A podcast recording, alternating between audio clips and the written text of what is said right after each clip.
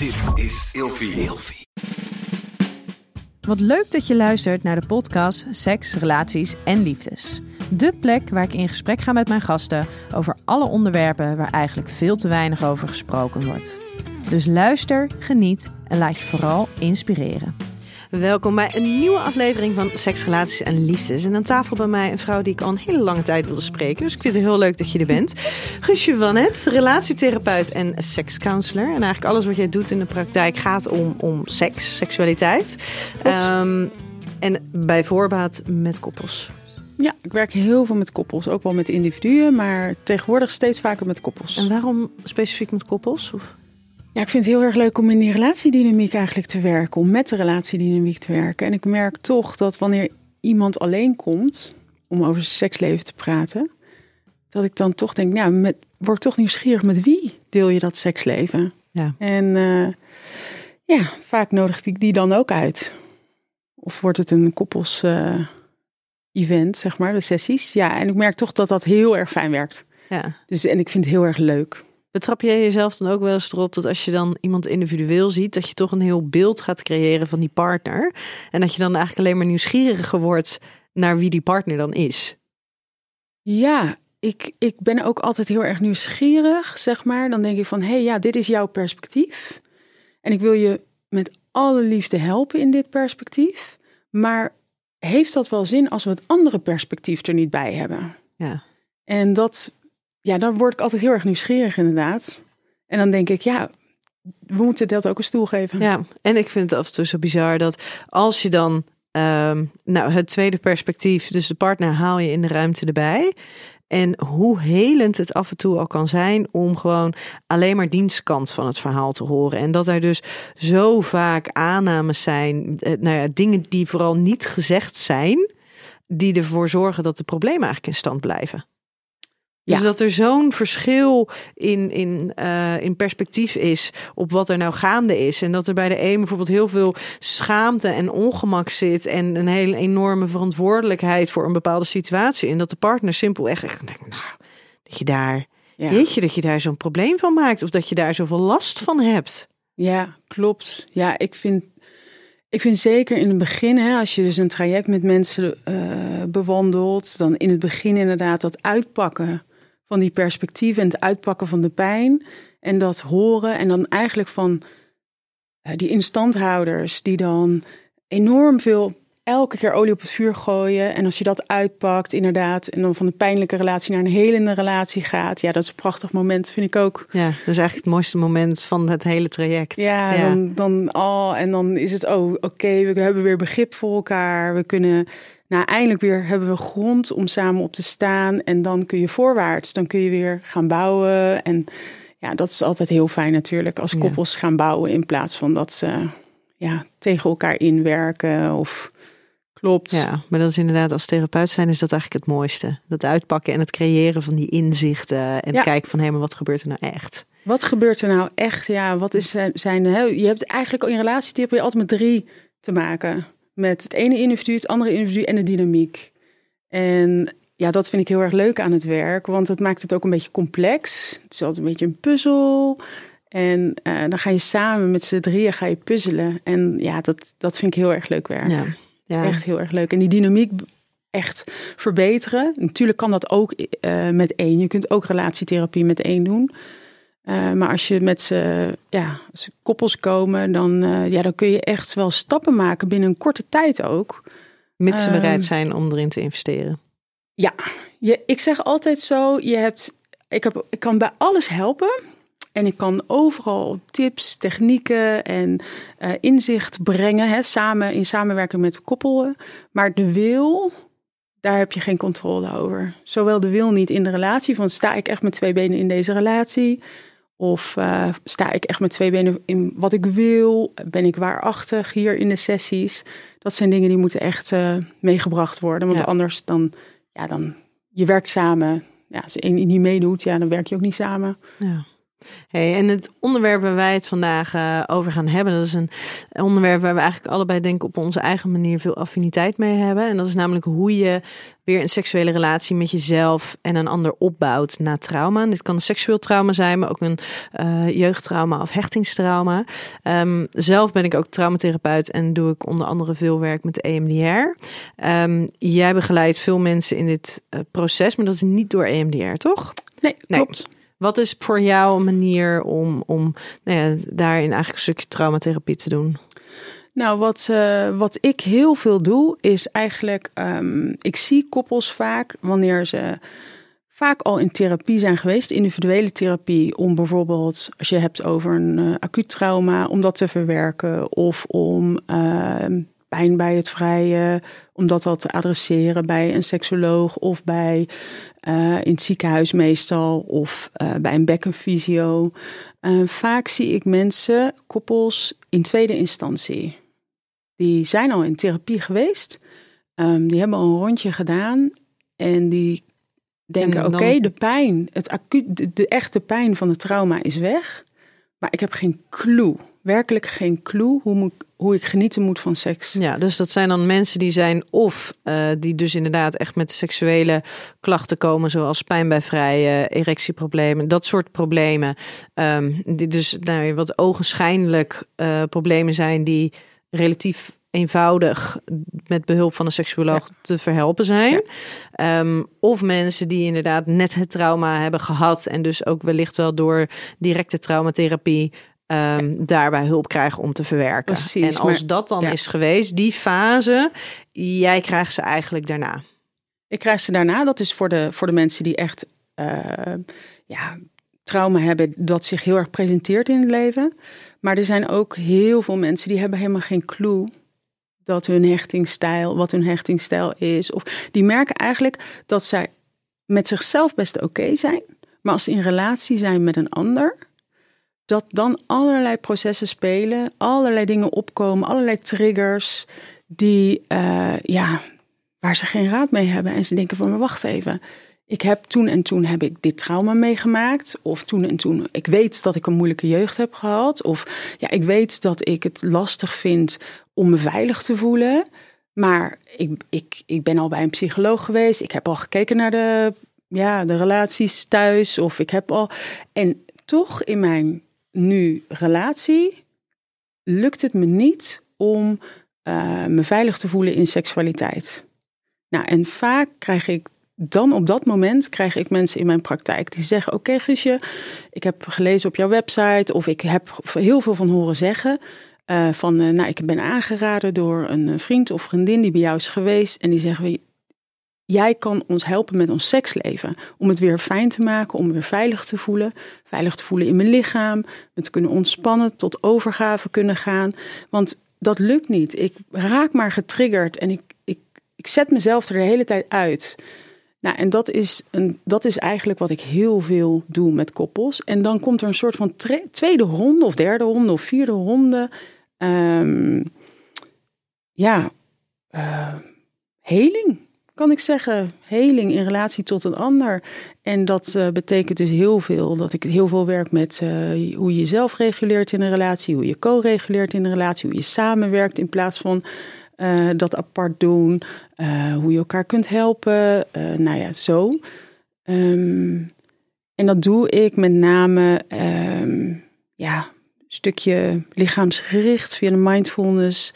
Um, stukje nou, inzicht natuurlijk, wat we altijd brengen. Precies wat we, waar we mee begonnen. Uh, een stukje systemen kijken. Van welke systemen kom je uit? Ja. Hechting kijken. Uh, dat is niet altijd bij iedereen allemaal nodig. Maar dat is wel ja, hoe we eigenlijk de puzzels leggen. Ja, en jij bent natuurlijk cognitieve gedragstherapie natuurlijk. En wat denk je wat jou daarin wel wat onderscheidt ten opzichte van uh, veel andere mensen die binnen de seksologie werken? Je hebt eigenlijk heb je een soort van mensen die uh, zeggen dat ze vooral met seksualiteit werken en die komen vooral vanuit de, nou, de wat alternatieve, um, uh, nou ja, ik wou zeggen geneeswijze, maar dat Ja? is niet helemaal het woord, denk ik. Maar in ieder geval, ja, ja, zo? precies. Die dus inderdaad eh, bijvoorbeeld door middel van tantra, door allemaal eens een beetje meer met spiritualiteit bezig zijn met seksualiteit. En dan is er de, de kant, en daar ben ik natuurlijk ook in, in onderwezen, wat meer uitgaat van eh, de wetenschappelijke kant ervan. Ehm, maar jij probeert die twee echt met elkaar Ja. te combineren. Zowel het spirituele stuk als het, het rationele stuk bijna. Absoluut. Ja, ik, eh, ik heb eh, beide kanten me echt goed geschoold. Ehm, maar ik ben zelf in mijn helingstraject, eh, zelf heb ik seksueel trauma meegemaakt op mijn zestiende. En eigenlijk was ik ja, een soort beetje slapend in mijn seksualiteit.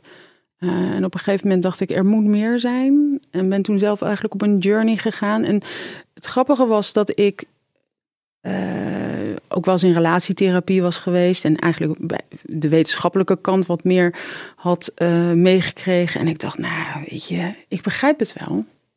Maar ik voel het Voel niet. ik niet, nee. Weet je, en ik, ik, en ik vond dat zo interessant. Ik denk, ja, ik hoor wat je zegt. Ik hoor wat bedoelt. Ik weet wat correct is. Ik weet ook hoe het moet zijn. Ik weet, en nog steeds in mijn wetenschappelijke opleidingen denk ik dat alsmaar nog steeds. Van ja, ik begrijp het wel. En ik begrijp ook wel hoe ik dit met mijn cliënten moet doen. I get it. En ik begrijp dat we, hè, als we inzicht hebben en mooie schema's maken, begrijp ik. Maar voel je het ook? Ja. Weet je wel? En, en lukt het ook om daarin te stappen? Nou, en dat ben ik gaan opzoeken eh, toen, ik, toen ik dit werk nog niet deed. Gewoon voor mezelf. Eh, in tantra en in, ja, eigenlijk ja, van alles. BSDM, eh, gekke feestjes. Overal gaan kijken gewoon van wat drijft mensen om op zoek te gaan in hun eigen seksualiteit? Wat drijft mensen om te gaan experimenteren, om, om, om, om je huwelijk te openen? Om, nou, eigenlijk wat je kunt bedenken. Ik ben gewoon gaan zoeken. En daar kreeg ik eigenlijk het gevoel wat meer terug. Dat ik denk, oh ja, da- daar zit... Seksualiteit is niet alleen maar de handeling. Seks hè, is een complete wereld. Het is een complete ehm, vorm van persoonlijke groei. Dat relateren met anderen, dat kan zo ongelooflijk veel brengen als je die ook dat seksuele eigenlijk die component erin brengt en daarin dat ziet als een hele eigen taal, een hele eigen ja, hoe moet ik zeggen, heel eigen universum. Ja. Nou, en dat, is wel, dat is wel echt, denk ik, waar, ehm, waar bijvoorbeeld ik ook merk dat ik soms met cliënten nou, dus niet verder kan komen. Omdat inderdaad, op een gegeven moment heb je dus op kennisniveau heb je alles meegegeven. Je, je, je vertelt ze dat ze meer dingen moeten gaan voelen en ervaren. En die opwinding moeten gaan toelaten. En dat ze dat moeten gaan opzoeken. Nou, weet je, dat vertel je ze Ja. allemaal. En je kan ze daarin dus ook wel concreet dingen meegeven. Hoe dat dan, nou ja, hoe dat dan zou kunnen. Waar ze dat zouden kunnen gaan vinden. Maar ik kan ze in ieder geval niet vanuit mijn positie binnen de praktijk ook, ik kan ze het niet laten voelen. En Ja. dat is vervolgens inderdaad echt wel een stap die ze zelf moeten zetten, die Ja. ze zichzelf ook gunt dat ze die gaan zetten. Ja. Maar daar komt dan weer de, de grote moeilijke vraag. Ja, maar hoe dan? Ja, klopt. Klopt. Nou, die vraag, dat is mijn, dat is mijn ultieme vraag geworden voor therapie. Ja. Ik dacht, oké, hier moet ik het antwoord op gaan vinden. Heb je hem gevonden? Ja, ik denk van wel. Oké. Heb je hem, en maakt dat nog uit? Want eh, sommige mensen vinden het gewoon heel erg lastig hè, om, om te voelen. Sommige mensen die zeggen ja, ik wil, maar eh, d- doe me dit alsjeblieft niet aan. Ja. Ehm, heb jij het antwoord gevonden voor bij iedereen? Of gaat het dan weer over de mensen die oprecht willen, eh who are willing to put in the effort? Ja, ik denk dat dat. eh, ik denk dat je. mm, als je die extra mile zet, eigenlijk, dan ga je leren voelen. Want het is ook iets wat je voor altijd kan vermijden als je dat, als je dat wilt. Als je, Sterker nog, mensen met trauma die zijn heel goed, zonder dat ze het doorhebben, zijn ze heel goed Ja. in gevoel vermijden. Klopt. En daarom doe ik, ik doe eigenlijk, het, nou even kort door de bocht. Ik weet natuurlijk niet helemaal hoe het bij jou in de praktijk eruit ziet. Maar ik doe jouw werk, maar ik doe ook lichaamsgericht werk. En wat ik doe is, ehm, dat doe ik via mindful exposure. Dus ik ga mensen brengen naar hun gevoel. Uh, ik heb een soort meditatietentje in mijn, uh, in mijn praktijk. Ik zit dan op uh, twee, twee, drie meter afstand. Ik doe vaak ook mijn ogen dicht om mensen toch, hè, mindfulness is een beetje van, dan ben je gelijk, hè, dan ga je samen eigenlijk, uh, ga je ademen, samen ga je voelen. Nou, dat, dat is vaak toe, dus veilige afstand, maar wel in de buurt. En dan begeleid ik ze helemaal naar hun gevoel. En dan begeleid ik ze naar, ze, naar hun lichaam. Dan begeleid ik naar het stukje betekenis. Uh, of naar het innerlijk kind, of naar uh, die angstige vrouw, of die vermijdende vrouw. Of, nou, dat doe ik soms ook met koppels. Uh, die gaan dan tegenover elkaar Zo, zitten. Dat is een partij kwetsbaar. Ja, het is. Oeh. Maar ja, je, wil, wil je voelen of wil je niet voelen? Ja, ja maar dat is dus. Dat, dat is dus. Ja, ik wil voelen. Maar jeetje, dat moet doen. Ja, maar dat is geweldig werk. Dat is ja. echt die, die sessies, dat brengt je op je knieën. Ja, en het klinkt een beetje overdreven, maar echt waar. Mensen die zeggen vaak: het is alsof we nieuw, opnieuw getrouwd zijn. Het is ongelooflijk. Ja. En wat maar, ik heb gedaan eigenlijk, hè, dat, dat antwoord, waar, waar is, is, ik heb die, die tantrische practice, heb ik wetenschappelijk gemaakt. Mm -hmm. Van, wat, zijn de elementen eigenlijk, de werkzame principes, waarom werkt tantra zo goed? Die heb ik, ja, daar heb ik een beetje zo in gespeeld. Geknipt geplakt. Geknipt en geplakt, heel goed. Ik heb de, het verlichtingselement heb ik eruit gehaald. Het religieuze element heb ik eruit gehaald. Waardoor het waarschijnlijk dus ook veel toegankelijker wordt heel voor een veel groter Daar hebben we het helemaal niet over. Ik gebruik de practices, dat zeg ik ook altijd heel duidelijk. Hè? Als, als, als yogini's of tantrika's zeggen we, nou dan zeg ik ook altijd heel eerlijk. Hey, weet je, ik moet zeggen, ik heb betere knip- en plakwerk gedaan. Hè? Bij mij, ik ga het niet over verlichting hebben. Ik ben heel erg grond. Maar ik heb wel, ik heb ondervonden door het zelf het pad te lopen, um, heb ik ondervonden wat het doet met je om te leren voelen van iemand die niet in zijn lichaam was, iemand die zich niet thuis voelde in opwinding, hè, want dat is vaak met trauma. Je voelt je niet thuis met uh, bij opwinding. Sterker nog, je opwinding kan een trigger zijn voor je. Oké, wat dan? Nou, dan krijg je te horen, ja, dat moet je niet doen. Nou, en dat op allerlei manieren. Is dat waar? Ben je veilig? Kijk in, in het rond. Ik ben inderdaad heel veilig. Nou, oké, maar ik kan toch nog mijn lijf niet in. Nee. Nou ja, en dat is dus wat ik mensen laat ervaren. En dat hoeft niet eens door ze naar opwinding te brengen, maar wel naar hun seksuele zijn. Of het sensuele zijn, als dat makkelijker of fijner voelt. He, vaak via sensualiteit, het verbinden met je zintuigen. Ja, want seks is vaak te spannend. Seks is vaak te spannend, daar maak je stappen in. Maar het grappige is dat ook mensen die denken, nou dat, dat gaat mij niet lukken, dat bestaat niet, ik heb dat niet. Als mensen die verbeeldingskracht ergens diep, diep down, he, je, je bent een seksueel wezen, vinden... Nou, dan, dat, de tranen stromen, stromen bij mensen over hun wangen. En ja. die hebben ze iets van... Oh mijn hemel, weet je, ik, ik, ik heb er gevonden. Ik voel het. Ik voel het. Ja. En ook al dan, is het maar voor even. Ook al is het maar voor even, maar dat maakt niet uit. Hè? Want als het er is, dat geeft zoveel hoop. Nou, en dan is het vaak, hè, als het relationeel trauma is geweest, dan, ja, hoe krijg je dat die relatie weer in? Hè, want dan heb je het bij jezelf wel, maar je bent met z'n Mag tweeën. je dat ook delen met de ander? Mag je dat ook ja. delen met je ander? Voel je je veilig in de, Dan hè, is het handig om die dynamiek uit te nodigen. Om, om de partner zelf dus uit te nodigen. Want soms dan zeg ik wel eens... Oh, koppels komen gemiddeld vijf jaar te laat. Mm -hmm. Dat, dan is er al zoveel relatiepijn en trauma eigenlijk en bovenop het initiële ja. uh, trauma gekomen. Maar ja, dan, um, dan gaan we daarmee aan het werk. Uh, maar je hebt ook mensen die komen op tijd en uh, die zeggen: Ja, het lukt gewoon niet. En ik ben hartstikke verliefd. Of ik, ik wil echt dat we bij elkaar blijven. Of ik wil dit mijn kinderen. Heel veel, heel veel personen die zeggen: van, joh, Ik weet dat er iets niet goed gaat bij mij. En bij mijn ouders ging dat ook niet goed. En ik wil dat niet meer voor mijn kinderen. Ja, dat vind ik trouwens wel een hele bijzondere. Denk soort van dat dat nu een beetje in deze tijd zo lijkt te zijn. Dat. Um, er inderdaad een heleboel ouders zijn die zeggen: Mijn ouders, ik heb het trauma overgenomen van mijn ouders. Um, ik wil dat niet voor mijn kinderen. Dus alsof er nu een hele generatie jonge ouders is die zich bewust is van dingen waar die zij met zich meedragen, waar zij last van hebben, waarvan ze weten dat hun ouders dat ook hadden.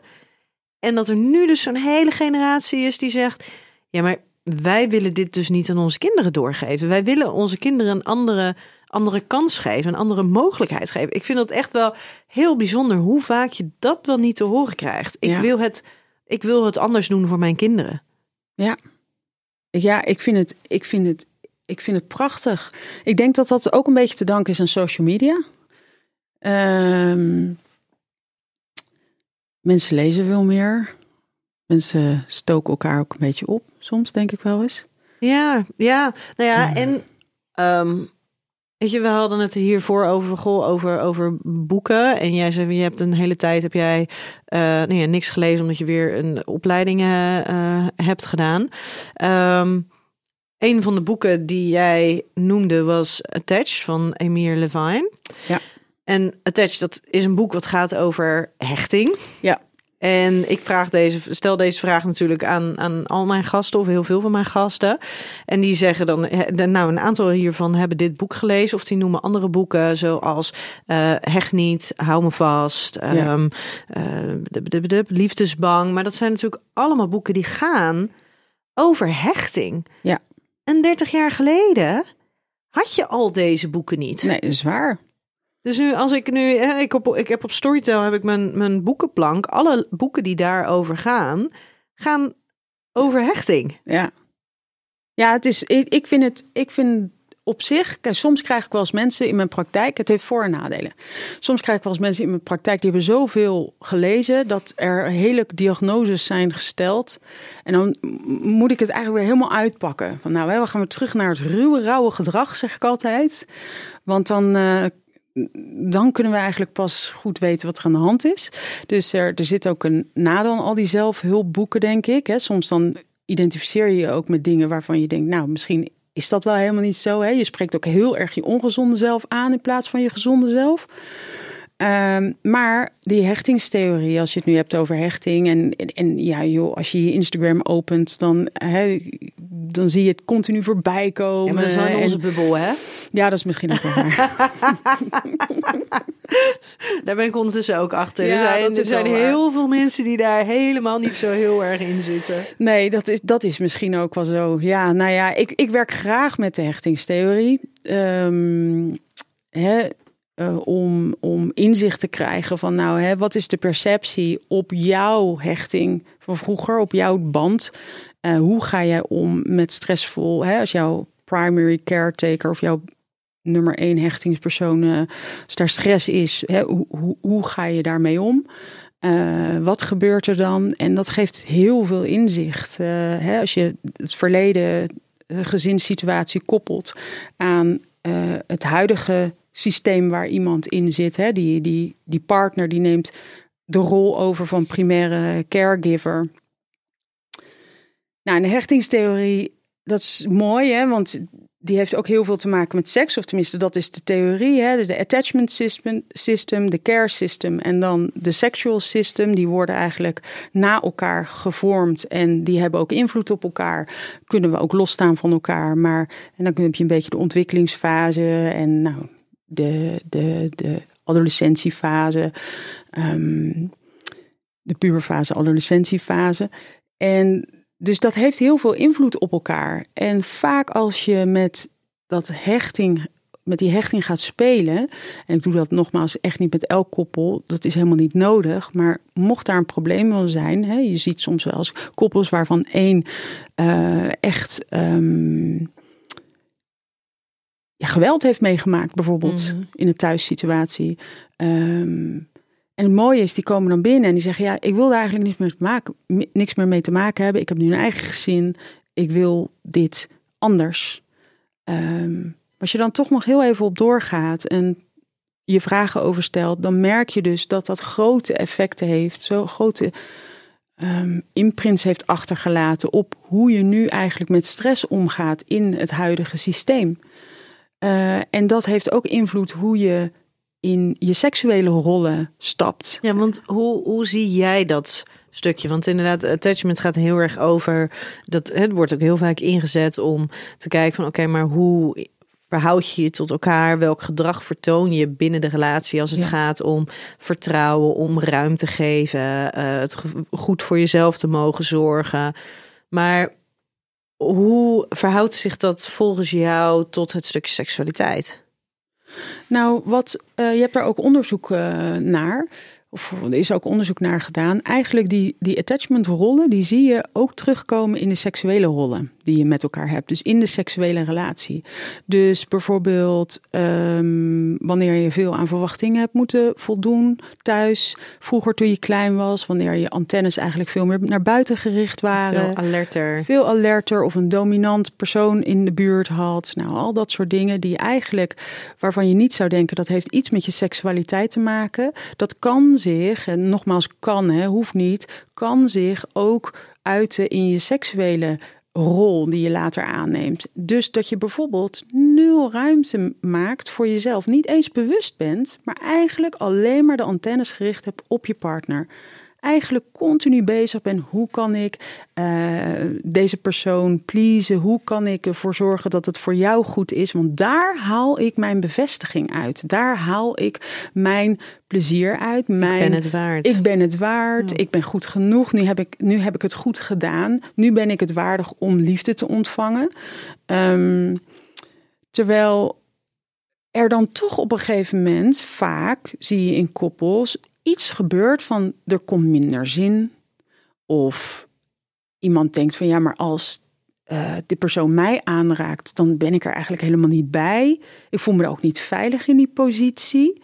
Dus zo'n seksleven holt op een gegeven moment uit. In het begin gaat dat vaak nog wel. Maar als we even dit voorbeeld eh, aanhouden, dan zie je dat zo'n seksleven uitholt en dat op een gegeven moment een partner zegt van, hey, weet je, ik heb helemaal niet het idee dat jij hier nou eigenlijk zo van geniet. Of "Hmm, ik merk dat ik moeite begin te krijgen om jou te lezen, om te voelen waar, waar wat kan ik doen om jou te plezieren. Ja, of waar je überhaupt bent met Waar je, met je gedachten tijdens de seks. Ja. Ja. En eh, of een partner die denkt van ja, op een gegeven moment eh, er is stress. Eh, er is iets, hè. er zijn eh, problemen, financiële problemen, verhuizing, nou, noem maar op, er is iets. En dat heeft altijd al heel vaak effect op het seksleven. Stress, hè, dat eh, heeft geloof ik bij zo'n 85% eh, van de mensen effect op seks, seksueel welbevinden of hoe je je voelt, ehm, hoe je je gedraagt binnen seks. Er komt wat, dan komt dus die attachment, hoe je überhaupt, hè, want stress maakt ook dat die attachmentstijl levend. Komt in dat seks nog meer. Nou, en eh, dan, ja, daar komen problemen. Ja. Nou, en als de een bijvoorbeeld heel erg van seks houdt. ehm, En de ander telkens minder. en de ander telkens minder, dan op een gegeven moment is het van ja, ik wil dit niet meer. Komen er echte relatieproblemen. Nou, en meestal op zo'n punt, dan komen ze bij mij. Ja. Dan zeggen ze van nou, eigenlijk zitten we al, hebben we bijvoorbeeld twee jaar geen seks. We hebben een jaar geen seks. Of de seks is, ja, Het Is de kwaliteit- complex. Ja, complex. Nou, en eigenlijk dat eh, veel stellen hebben het gevoel dat ze alleen voor de seks komen. En dat vind ik het leuke aan dit werk. Seks is alles. Dus je, het, het is altijd weer een uitpakken. En het kan ja, liggen. Nou ja, je weet het. Ja, ik vind het altijd wel mooi dat ze de soort van dat ze heel veel mensen de illusie hebben van wij zijn helemaal goed. Het is alleen dat stukje seks. En dan vervolgens ga je dus inderdaad in gesprek over de seks. En dan komen ze dus achter dat, oh jee, het is dus wel inderdaad wat breder dan Ja. alleen maar de seks. Hey, maar wil je nou als luisteraar ehm, ook meer lezen over hechtingstijl met onder andere het boek Attached? Eh, dat kan nu 30 dagen gratis via Storytel. Ga dan storytel.com slash en eh, check anders de show notes nog eventjes voor de link. En wie weet kunnen deze boeken of een van de andere 300.000 leester of e-books jou ook wel inspireren. Hey, en Guusje, ik had jou gevraagd om vijf woorden te bedenken die gaan voor jou over seksrelaties en liefdes. Welke zijn dat? Dat zijn verbinding, veiligheid, experiment of experimenteren, open-minded en verliefdheid. Ja, en als je het dan hebt over dat experimenteren en open-minded, Ja. die link ik ook wel aan elkaar. Ehm, jij hebt als, ehm, hè, jij, jij doet, gebruikt ook veel van jezelf in jouw werk. En dat is natuurlijk eigenlijk iets wat vanuit nou ja, de, de, gewoon de psychologie en vanuit de GRZ helemaal niet, niet als vanzelfsprekend is. Sterker Klopt. nog, daar is het als therapeut zijn moet je liever anoniem blijven Ja. en zo min mogelijk ruimte innemen. Ehm, voor jou zijn open-minded, eh, eh, open-minded zijn en experimenteren zijn, zijn, nou ja, het zijn twee van de vijf woorden die jij nu benoemt. Hoe vaak zet jij dat stukje van jezelf in en hoe belangrijk vind jij dat in het werk wat jij doet, dat jij, dat jij dus ook echt open-minded bent en echt alles onderzoekt wat er maar te onderzoeken is? Jij als privépersoon. Ja, klopt. Ik vind dat een prachtige vraag.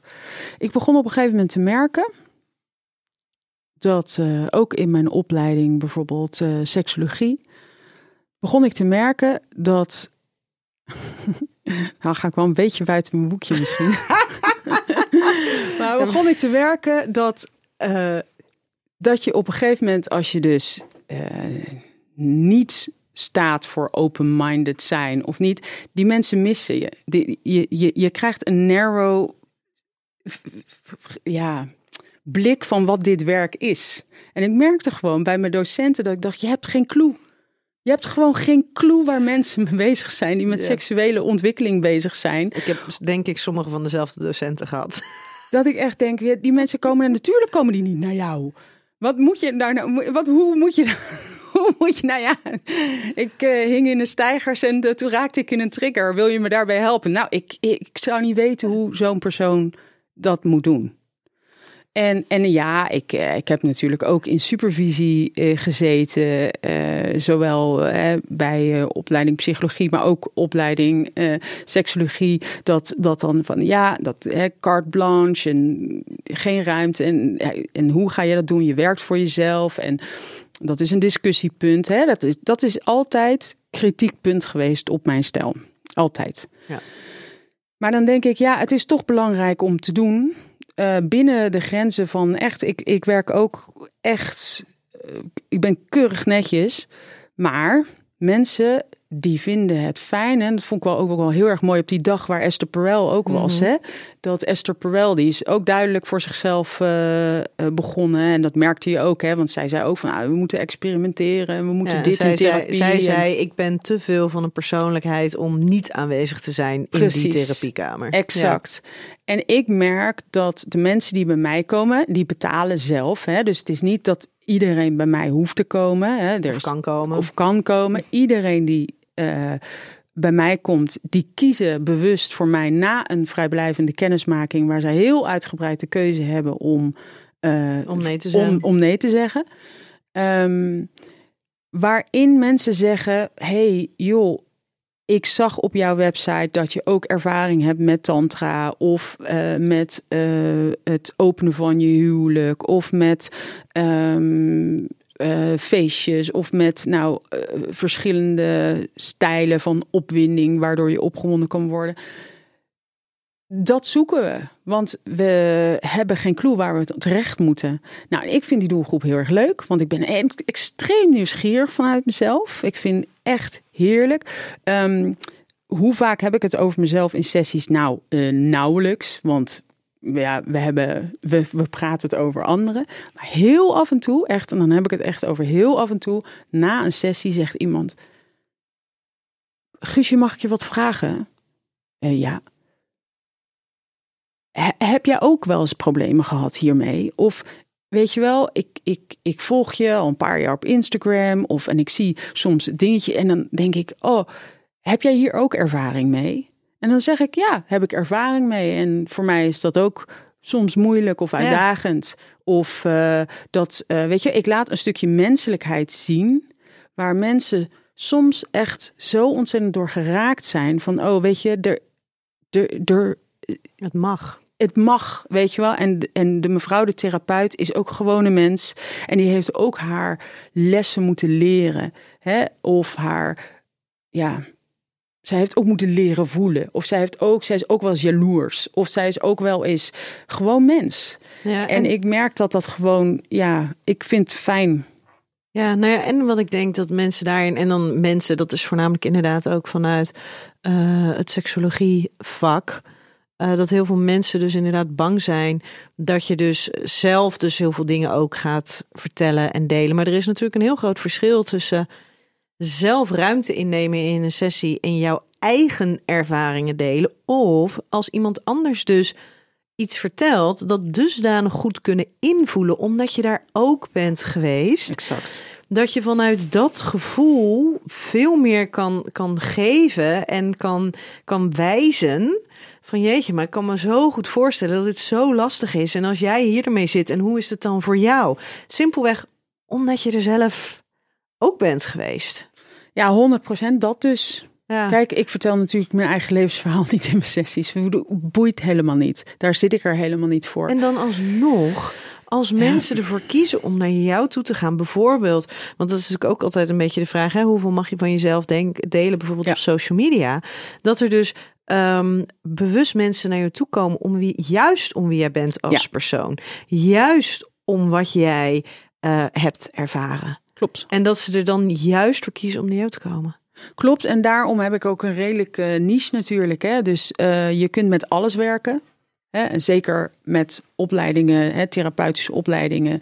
ehm, ja, kan je natuurlijk heel, heel generalistisch eh, werk eh, doen. Ja, en ik merk gewoon dat dit is mijn pad. Hier ben ik goed in. Hier kan ik mensen, denk ik, echt extraordinair in helpen. En eh, de andere dingen die ik helemaal niet heb doorleefd. Ja, dan denk ik, ga alsjeblieft naar iemand die. eh, Alsjeblieft, doe die, die, die, die, die daar echt, die Heel daar echt, echt verstand van heeft, Ja. weet je wel. En, en dat vind ik ook binnen seksologie is bijvoorbeeld heel veel, eh, ehm, ja. ehm, nou, wat ik nou zo mooi vond hè, binnen onze seksologie, er is ook wel een beetje een taboe op seks positief zijn. Ja. Want het grappige is, nu ik opeens zit te denken, hè, ehm, als je, als je, nou, ik ben zelf bijvoorbeeld identificeer ik me als eh, biseksueel. Eh, dat is eigenlijk helemaal niet bekend. Nou, nu misschien, hallo. Eh, maar dat is helemaal niet een, een ding wat iets bij mijn identiteit is. Maar ik zat bijvoorbeeld, hè, zit ik in opleidingen, zit ik wel eens mensen die heel uitgesproken dat laten zien met t-shirts, vlaggen. Nou, allemaal hè, geen oordeel. Fantastisch, moeten ze doen. En die werken ook met die doelgroep. Helemaal geaccepteerd. En dat vind ik ook helemaal goed. Dan denk ik, ja, jij hebt er verstand van. Dit is jouw pad, dit is jouw... Ga ervoor. Ik weet nog dat ik in de opleiding zat. Ik ben echt sekspositief. Ik denk, ja, weet je, maak er wat van. Dit is geweldig. En ik kreeg echt de deksel op mijn neus. Echt de deksel op mijn neus. Van ja, maar jij pusht nu seks. Ik denk, push helemaal niks. Maar ik heb wel van niet kunnen genieten van seks, ben ik naar genieten van seks geweest. En daar ben ik heel erg trots op en ook heel erg enthousiast over. Je kunt na trauma weer leren genieten van seks. Van, je kunt na trauma, kun je echt, als je dat wil, een bloeiend seksleven opbouwen. Een seksueel leven leiden, experimenten doen. En het grappige was dat dat ook wel, vond ik, nog best wel in de taboe-sfeer was. En dan denk ik, wacht even, dat is raar. Waarom?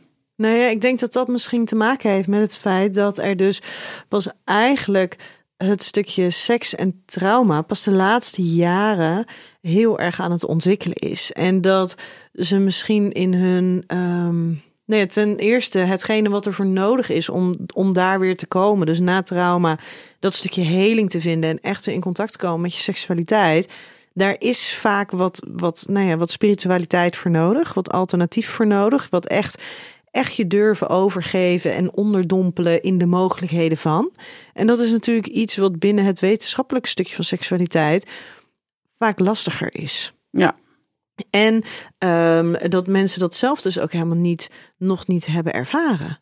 En dat ze dus zo gefixeerd zijn op het verwerk, erkennen dat het trauma er is geweest, erkennen dat dat niet oké is geweest, erkennen dat je dus het slachtoffer bent en niet Tuurlijk. de dader bent. Dat doe ik ook en allemaal. dan, ja, Ja. en dan gaan helen. Ja. En dat dat de main focus is. En niet het Klopt. stuk wat daarna komt. Ja, klopt. En ik heb nog vijf kutkeuzes, want wij gaan veel te lang hierin door, jongen, over dit soort dingen. Maar dat maakt helemaal niet uit, want jij gaf net wel aan over het stukje weer kunnen genieten naar seksueel trauma. En daar zouden wij het eigenlijk over hebben vandaag, maar dat maakt helemaal niet uit. hey, ik heb voor jou uh, vijf kutkeuzes, dus je moet kiezen. Oké. Seksualiteit of intimiteit?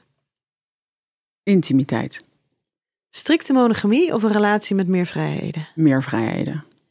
Praten of dansen met een ander om de verbinding aan te gaan? Oeh, dat zeg je tegen een therapeut? Ja.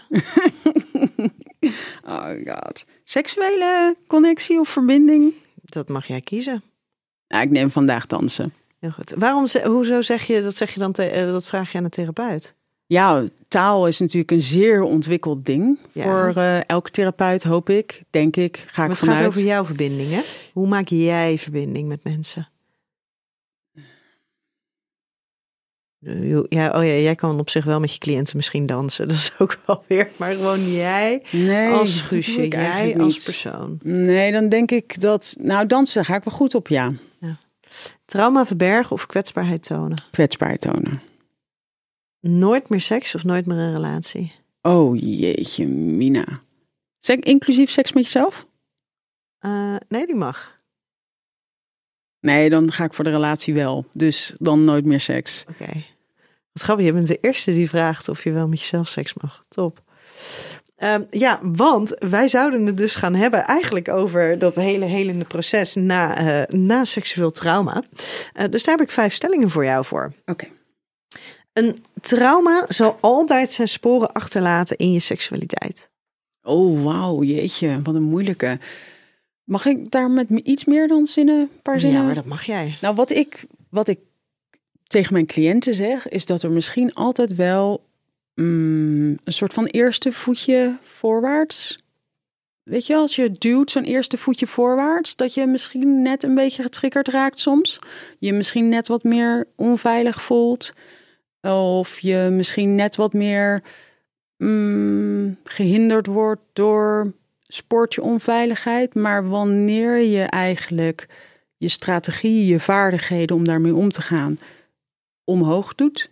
eh, Meer geniet, meer ehm, aanwezig bent in dat wat jij eigenlijk, hè, al dat wat jou empowert, dan gaat dat omlaag. Maar het, ik kan nooit garanderen, denk ik, en dat doet de stelling wel, hè, dat dat dus al allemaal weg zal zijn. Mhm. Maar daar zijn st- stellingen voor bedoeld, hè? lekker ongenuanceerd. Ja, precies. Maar ja, goed, je kan wel een eind komen. Maar zou je daar misschien ook bij kunnen zeggen dan dat ehm, er zal waarschijnlijk altijd een rauw randje blijven, maar als je daarop kan anticiperen, als je weet wat dat is, dus je kan in plaats van dat je je door over laat overweldigen en denkt, oh jee, daar gaan we weer en volledig in die herbeleving gaan, volledig in die onveiligheid gaan, dat je dus gewoon een soort van de regie blijft houden. Je, Ja. je weet wat het is en je kan vervolgens ook het een plekje geven en bedenken: oh ja, maar dat was toen.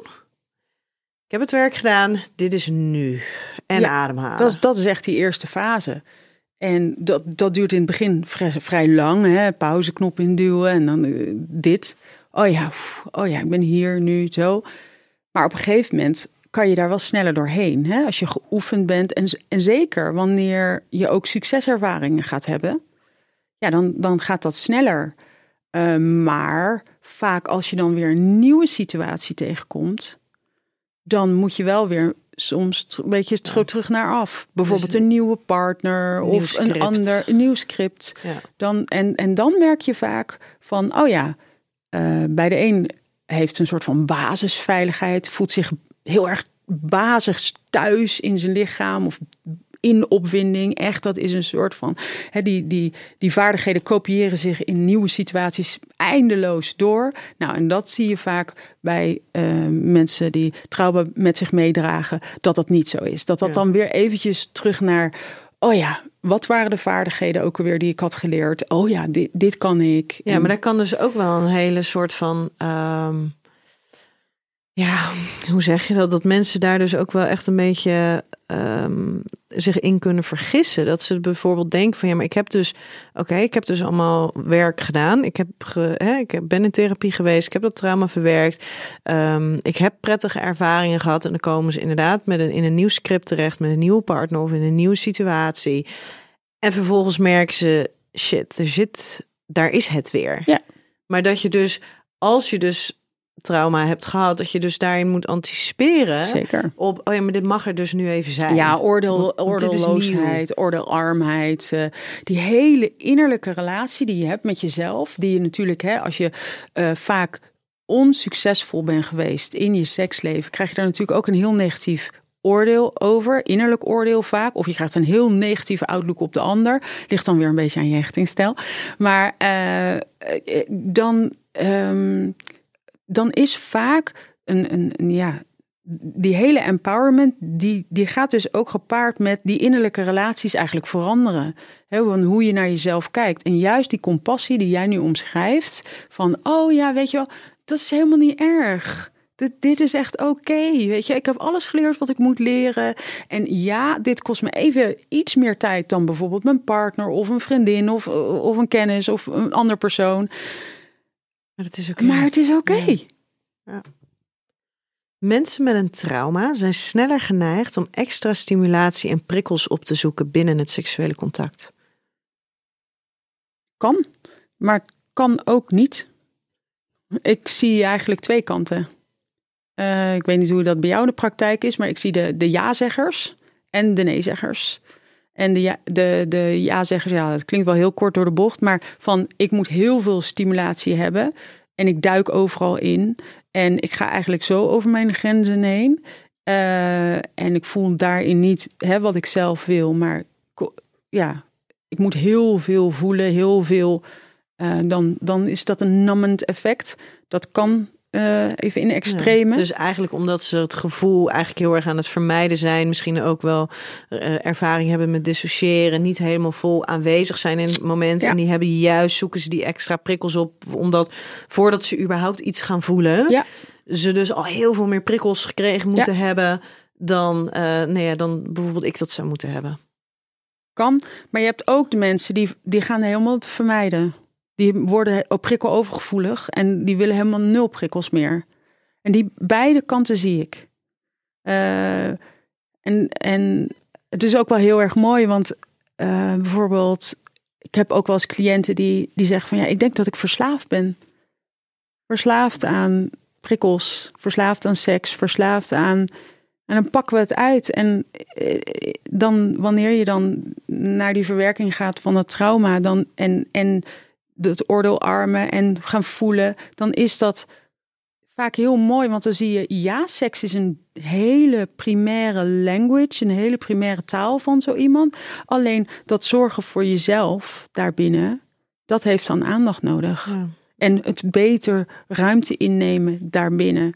En bij de, de nee-zeggers, zeg maar, die alle prikkels afhouden, dan is het ook weer die, dat voor de, leren verdragen van die prikkels, daarvan genieten eigenlijk, in plaats van het vermijden. Dus de stelling eh, is onjuist.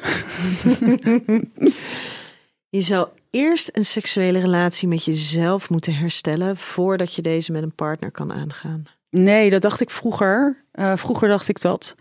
Maar ehm, nee, daar ben ik ongelooflijk van teruggekomen sinds ik relatietherapeut ben geworden. En eh, daar moet je, relatietherapie is eigenlijk, ik weet niet hoe jij dat ervaart, maar dat, dat leer je eigenlijk door gewoon koppels te zien. Want Ja. je hebt niet echt een goede relatietherapie school. Nee. Dat is er gewoon niet. En het is ook nog echt complex. En dus je leert along the way, leer je echt heel erg veel. En op een gegeven moment, eh, ik begon eigenlijk dit werk en dacht ik van nou, hè, eerst met jezelf en dan nodig je de ander uit. En toen dacht ik, wacht, ik draai het eens helemaal om. We gaan het doen. We, we nodigen de ander uit en dan ga je werken aan jezelf. En ja, het ligt gewoon zo erg aan hoe je jezelf beter reguleert. Daar kan je gebruik van maken. Hoe je, ja, of je relatietype bent, waar het trauma ligt. Als het, relatie, hè, als het trauma in de relatie ligt, dan is die de, ook daar de plek om te helen. Eh, En het Dus- kan zo helend zijn om te weten dat je partner erbij betrokken is en er voor jou is en naar je Ja. bereid is om jou alle ruimte te geven. En dat dat alleen al kan zo helend zijn om vervolgens ook dat individuele stukje Echt. aan te gaan. Ja, echt heer, heer. Want er zit Preach, natuurlijk, Er zit, nee, maar er zit natuurlijk, ehm, weet je, dus er, er zal natuurlijk, er is als het ware, om, om eigenlijk bijna een beetje in jouw woorden te praten, er is een stukje innerlijke pijn dat je partner nooit kan wegnemen. Ja. Dus daar zal je zelf iets mee moeten in welke vorm dan ook. Dus Ja. er is een stuk wat je individueel moet doen. Want je partner kan Zeker. nog zo lief zijn, nog zo veilig zijn, nog betrouwbaar zijn, nog zoveel ruimte geven. Als dat stukje pijn blijft knagen, Ja. ja, daar, daar, daar kan je partner niks aan doen. Nee, en weet je wat het is? Je, soms dan zie je, dan stel ik altijd voor dat je zo'n, dit is een, zo'n kommetje met je hand en, en, en, en die hand is eigenlijk dan je partner. En sommige mensen hebben het nodig om daardoor gedragen te worden en hier te kunnen gaan helen. Ja, binnen de veiligheid, Binnen de binnen de veiligheid van. En de Ja. kaders van een hechte relatie, een intieme relatie, een intieme verbinding. En die toestemming, een diepe toestemming krijgen van hun partner. Ga dit doen. I got you. Ja. En daarin kan geheeld worden. En sommigen hebben dat andersom. Die zeggen nee, ik, ik moet die basis zijn. Voordat ik Voordat ik, die relatie voordat ik, kan gaan. ja, voordat ik dat kan, kan doen. En, en dat is een beetje zoeken. En vaak is het beide. Hè? Vaak is het beide, want het, het, het komt zelden alleen. Mm, hè, als je zelf helemaal niet in contact bent met je seksuele zelf, ja, dan, dan is het bijna onmogelijk om dat in relatie wel te zijn op een, op een gezonde manier, zoals je dan misschien zou willen, zoals iemand zelf dan zou willen. Dus dat, ik zie dat nooit echt apart van zichzelf staan. Maar ik vind het wel heel erg leuk om. Ik heb ja, cliënten. Ik doe dit lang genoeg om cliënten in alle soorten en maten te hebben gezien. En, eh, en sommige mensen zeggen: Ja, nee, we hebben een relatieprobleem. En denk Nou, nee hoor, helemaal niet. En weet je, jij kan gerust met mij alleen gaan werken. Want we hebben het even gecheckt, we hebben het uitgepakt. En dit is echt iets wat je nu solo kunt gaan aanpakken. En soms is het heel vaak ook andersom. Dat ik zit iemand alleen, ja, ik heb een heel groot probleem. En denk, nou, ik denk het niet hoor. Nee. Dit is nee, relationeel. dan is dat vaak wel onderdeel van het probleem. Hè? Dat ze in hun eentje de verantwoordelijkheid voor het probleem willen dragen. Exact. Ja, ik had trouwens op een gegeven moment een cliënte en die ehm, binnen de seksuele relatie met haar partner voelde ze zich dus oprecht helemaal vrij. Ze waren ook echt al vanaf hun zestiende waren ze samen. Ze hadden, ze hadden twee kindjes, waren echt ook samen echt wel stapelgek op elkaar nog steeds. Nou, nou, ik denk dat het na 17 of 18 jaar was. Maar hun, zeg maar, samen die seksualiteit was dus heel fijn en veilig en goed en, en experimenteel. Maar haar individuele stukje, als zij dus in haar eentje was, dat was dan dus weer iets wat ze helemaal nooit had ontwikkeld, omdat zij dus al vanaf jonge leeftijd Ja. met haar partner samen was. Dus dat alleen seksstukje, zeg maar solo seks, zelf durven fantaseren en zelf bedenken wat ze, dat daar kon ze helemaal niks van. Dus het was heel bijzonder om te zien hoe dat dus Ja. daar zo'n omgekeerde wereld was. Ja. Dat was heel bijzonder. eh. Ik kom dat ook wel eens tegen Ja. hoor. En dan kom ik echt. eh, dan zitten er mensen bij mij op de bank die zeggen: Oké, dat wil ik leren. Ja. Ik wil een stukje persoonlijk ja. seksueel groeien. Ja, en dan denk ik soms wel eens van ja, maar wil je dat echt omdat het nodig is? Of heb je het idee dat er overal wordt gezegd, je moet, je kan pas echt Ja. fijne seks hebben als je in hè, je eigen seksualiteit kent. En denk nou, misschien in sommige situaties is dat dus helemaal niet zo heel erg. Je mag doen wat je wil. Ja, vooral dat. Ja, nee, weet ik ook. Nee hoor, je, als er een verlangen is, een oprecht verlangen, Ja. ga ervoor. Maar is dat niet zo? Is dat je aangepraat? Laat het lekker. Lekker laten gaan. Ja, Traditionele traumatherapie is een voorwaarde om trauma te verwerken en in contact te komen met je seksualiteit. nee, nee, nee, nee. Nee, helemaal niet. Nee, dat, sorry, maar ja, nee. Kijk, ik denk wel een stukje, hè, dat proces wat je net omschreef, wel. Hè, het erkennen dat er, eh, daar ontkom je eigenlijk in elke therapievorm ontkom je daar niet aan, denk ik. Het echt van, hé, hey, wat is hier gebeurd? Het, het gezonde van het ongezonde kunnen scheiden. eh, zien dat je een stuk slachtoffer bent geworden. Hoe ga je om met dat slachtofferschap? Uh, erkennen, uh, een stukje rouw van wat je daardoor verloren bent. Kijken hè, hoe, hoe je coping is geweest. En nou, al dat soort dingen. Dat hoort denk ik in elke therapie, traumatherapie thuis. Um, maar je ziet wel, heel veel mensen zijn zo verschillend. En de een die doet dat via uh, meer uh, somatic experience of door meer lichaamsgericht uh, te werken. De ander die heeft een ingang op wat meer spiritueel vlak. De ander die ja, doet dat eigenlijk pratend, heel rationeel. Hè? Die, die ja, ik denk dat het heel verschillend is. Maar en EMDR hoor ik ook hele verschillende verhalen over. Sommigen zeggen, nou, het is, een wonder geweest. Anderen zeggen, nou, ik kom gewoon de ervaring niet in. Dus ja, EMDR heeft gewoon ja. totaal geen zin. Maar dat is dan weer een lastig met EMDR. Je moet je eraan durven overgeven. Je moet de ervaring Wat je dus nu weer vaker ziet gebeuren, is dat je dus uh, de EMDR gecombineerd wordt met uh, psychomatische stukje. Ja. Zodat je dus contact kan maken met je lichaam. En dat het dan pas begint te stromen. Omdat ze anders zichzelf er niet aan durven over te geven. Ja. En ik denk dat dat ook heel wijs is. En ik denk ook dat dat te combineren is met mindfulness of met meditatie, diepte meditatie, met,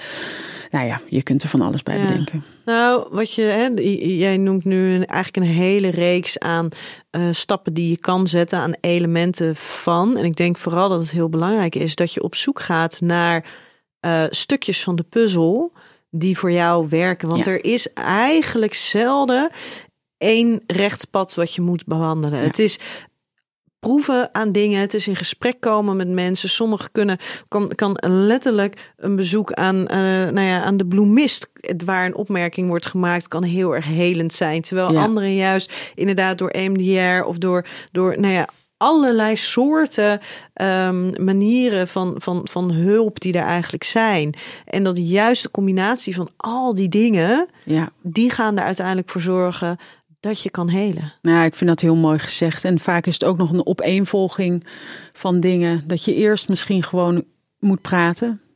En, en daarna moet dansen. En daarna ga je in een gekke retreat zitten. En daarna ga je eens leren mediteren. En daarna ga je. En op, dan denk je vaak, oh, het laatste heeft me geholpen. Maar zo werkt het, is, is het natuurlijk niet. Hè? Soms dus, heb je al zoveel voorwerk ja, gedaan. Precies, je hebt oh. zoveel voorwerk gedaan. En, en, en ik, ik start ook altijd van, nou heb je eerdere therapie gevolgd? Ja, en wat heb je daarvan geleerd? Wat heb je meegenomen daaruit?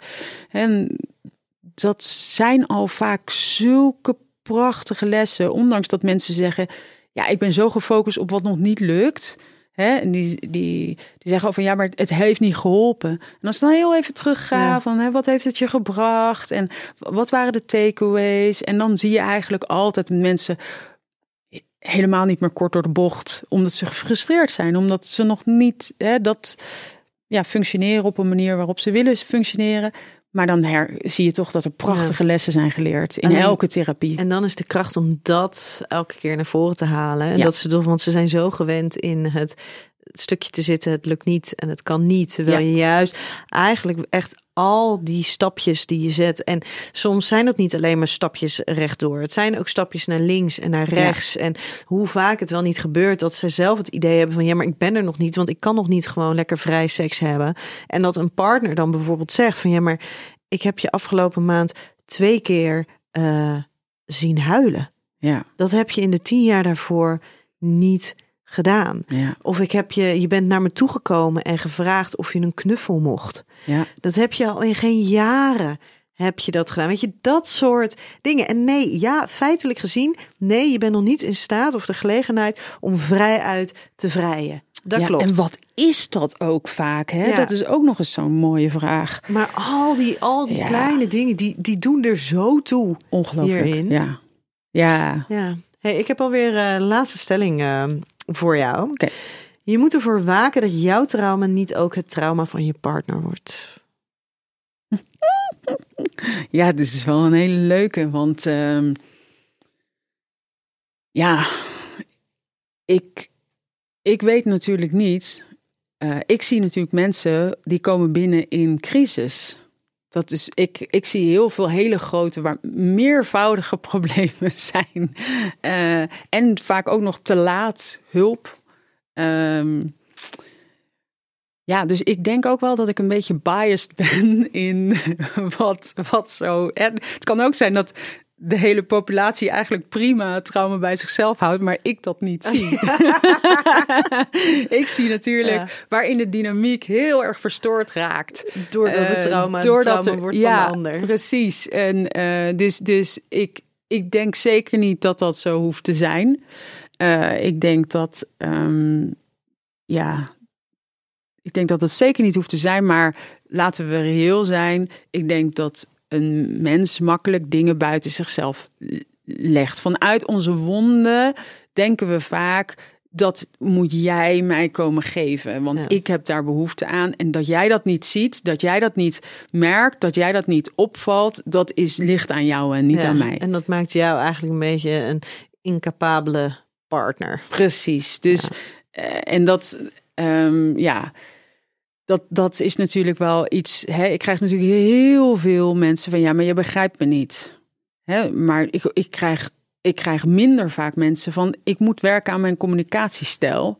Want ik moet iets duidelijk maken en mijn partner lukt niet helemaal. Dat, die krijg ik veel minder dan ja, de persoon uh, naast mij begrijpt bij, Verantwoordelijkheid bij de ander leggen. Precies. Of uh, en wat denk daarin heel erg gebeurt, is dat op het moment dat jij dus de verantwoordelijkheid uh, van iets, dat er iets niet lukt, bij de ander legt, daarmee zeg je dus ook, ja, maar jij doet dus iets niet goed, jij faalt, jij uh, kan mij niet voldoende uh, hulp bieden of, ja. of begeleiden. Dus ontstaat er een onzekerheid, ontstaat er een gevoel van niet goed genoeg zijn en um, nou, een gevoel van incapabel zijn bij ja. de partner.